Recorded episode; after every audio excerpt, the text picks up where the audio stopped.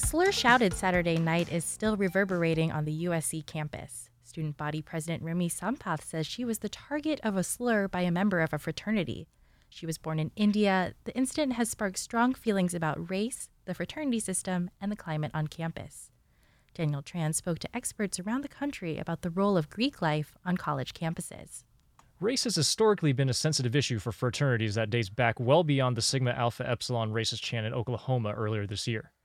Matt Hughey, a sociology professor at the University of Connecticut, explains the social origins of fraternities. But these organizations were developed as a way of, of segregating themselves away from from other uh, uh, classmates, and it was a way of reproducing power and inequality and status. So in many ways, we shouldn't be surprised when we hear things that reflect their purpose. But if Hughey says that if bad behavior goes unchecked in college, it can appear in the workplace too so with these organizations we're, we're seeing the same thing they're getting away with stuff in college or they're being lightly slapped on the wrist for it they're being taught that they can get away with it and they do get away with it auburn social justice professor Kamden Strunk was not shocked when he heard the news of Rini Sampath and her negative interaction with a fraternity participant i don't think it's surprising really at all to think that there's still going to be potentially a culture of racism at college campuses across the U.S. They're not immune from from that kind of influence at all. So I don't I don't find it surprising.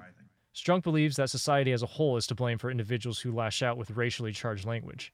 Racists as individuals, right, who have this kind of racial bias outburst don't exist in a vacuum. They're created by a system and a society that um, still places more value on white people than people of color, still places more value on men than women, still places more value on cisgender people than transgender people, and so on. You know, there's still we still exist in a society that's valuing some people more than others. USC has provided students with information on how to report bias incidents and urged anyone who has experienced bias to report it as soon as possible.